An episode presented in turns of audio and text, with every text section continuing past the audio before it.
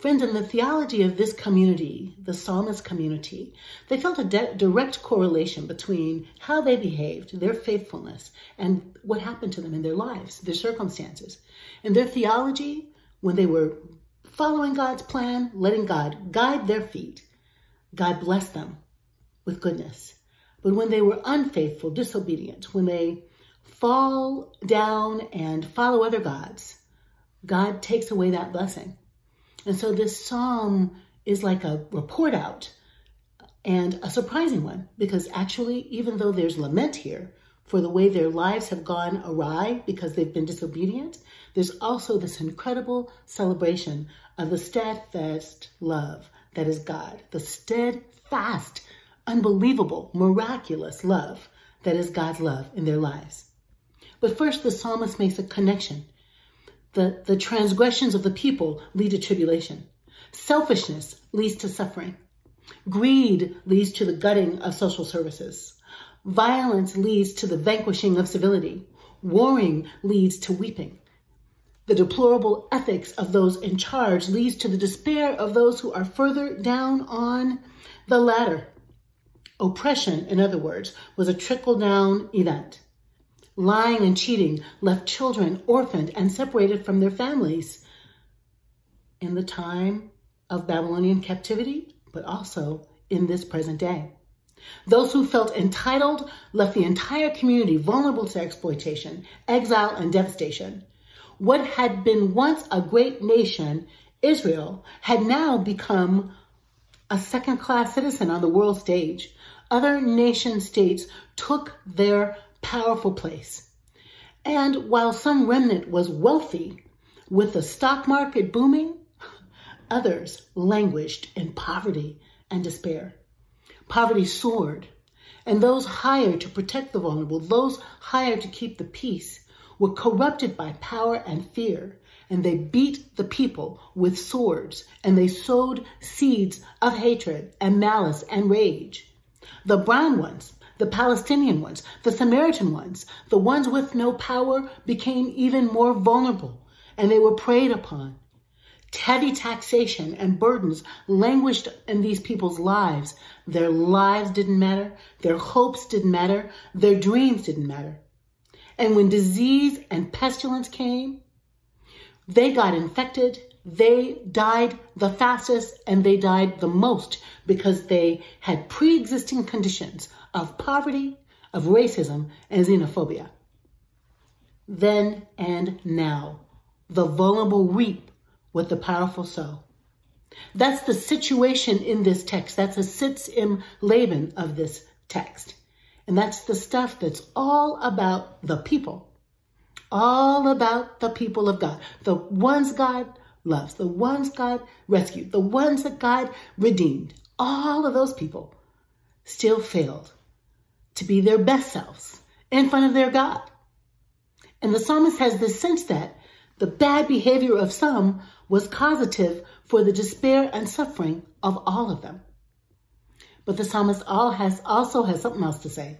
The psalmist has praise for God. God, who even though has been injured by the disbelief and unfaithfulness of these people, this God, she does not give up on her folks. This God she shows up and she shows out and she takes care of business. And so the psalmist is singing in the midst of despair, in the midst of hopelessness, in the midst of worry, in the midst of anxiety, in the midst of times just like these when we have no idea what tomorrow is going to hold. The song is the song is a gospel song. It's a song of hope, a song of faith in God, not in the people, but in God. The psalmist says, Oh, thank God, for God is good. God's love never runs out. You know what I'm talking about. All of you have been set free by God. Tell the world. If you've been rescued by God, tell the world how God freed you from oppression, how God rounded you up from the four corners of the earth and brought you, set you, put you in a place of promise and justice and well-being. Tell the people about how the winds of oppression blew you around and round and God stopped the winds and gave you peace. Tell the world in our song, in our gospel song, about how some of us wandered in the desert for years looking but not finding a good place. to live, a place of safety, half starved and parched with thirst. Tell the people in our song, in our gospel song, about how God met us where we were, staggering and stumbling on the brink of exhaustion. God shows up in our desperate condition and snatches us out of the lion's mouth. God puts before us a banquet of safety, food to eat and drink. Tell the people, tell the people in your song how when God found you lost, God put you on a path, a straight path to the place where your needs would be met. That God put some deacons in the way, some people in the way with a deacon's fund, that when you couldn't make your ends meet, you could apply for a grant and get a little money to help you along the way. Sing a song, sing a gospel song. Sing a song to the people about when your money ran out and you needed a, a way to stay in your house. God put a church like Middle Church in your path so you could find a community that would rescue you and give you a grant to pay your utilities and to make your ends meet. Tell the people, sing the song, sing the gospel song that God knew that we were going to need a place to connect, even though our building was shut down. And so God put digital ministers and musicians and artists and activists together to create beautiful spaces, safe spaces to write and think, to cry, to mourn, to laugh, to make art, to make a way out of no way. The psalmist is singing a gospel song, our song, about how God poured out draughts of water buckets of water when people encountered the dry places. That if they needed a little, a little something, something to eat, God showed up with manna from heaven. Sing a gospel song. Sing the song of God's praise that there is nothing that the people can do, nothing that they can uh, enact, no way that they can wander far enough from the place where God stops loving them. And that God enlists the people in the waymaking in the healing, in the justice work, that God enlists a love army of people who wrote 35,000 postcards to make sure that people in swing states voted. That people are still, thanks be to God, making phone calls and, and text banks so that we can get people engaged.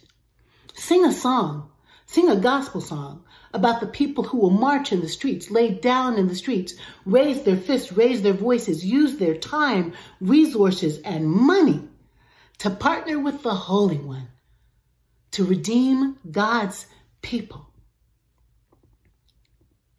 The psalmist, the psalmist whose head has bowed down, the psalmist who understands what it's like to feel overwhelmed, the psalmist who understands what it's like to wonder, is God listening?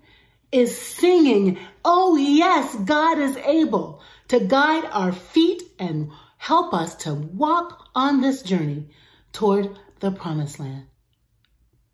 The psalmist is singing my song today, honey, because there is enough evidence that if we want to, we can imagine that the powerful, the rich, the wicked, the liars, the conspirators can crush God's people to the ground. But this psalm reminds us that God is able to do more than we can ask or imagine. God is not finished with us yet. This is the day. Now is the time. And we are the ones God has been waiting for to pick our bowed heads up, to stand up even when our knees are shaking, to claim our space on the moral arc of the universe and to use our work, our power, our desire, our vision to bend that arc toward justice. It's our time. We're the ones. We stand in a line of activists who marched, who struggled, who suffered, who were beaten down to claim the right to use their voice to make God's dream, God's economy, a reality right now on this earth. And friends, no matter our circumstance, God is calling our name right now. I'm asking you, I'm inviting you, I'm imploring you to join me, to join our staff of ministers, to join our volunteers, to join our lay leaders, to answer the call of this moment. Even though we're down, stand up and vote. Even though we're afraid, stand up and vote. Even though we're unsure, know that our vote matters because God matters and God is in charge still. Even though we're depressed, stand up, stand up, stand up and vote for love. Because in God's economy, love wins. In God's economy, love wins. Can you hear the psalmist singing, Oh, give thanks to God for God's steadfast love? Today, go and be love in the spaces where you are needed. Amen.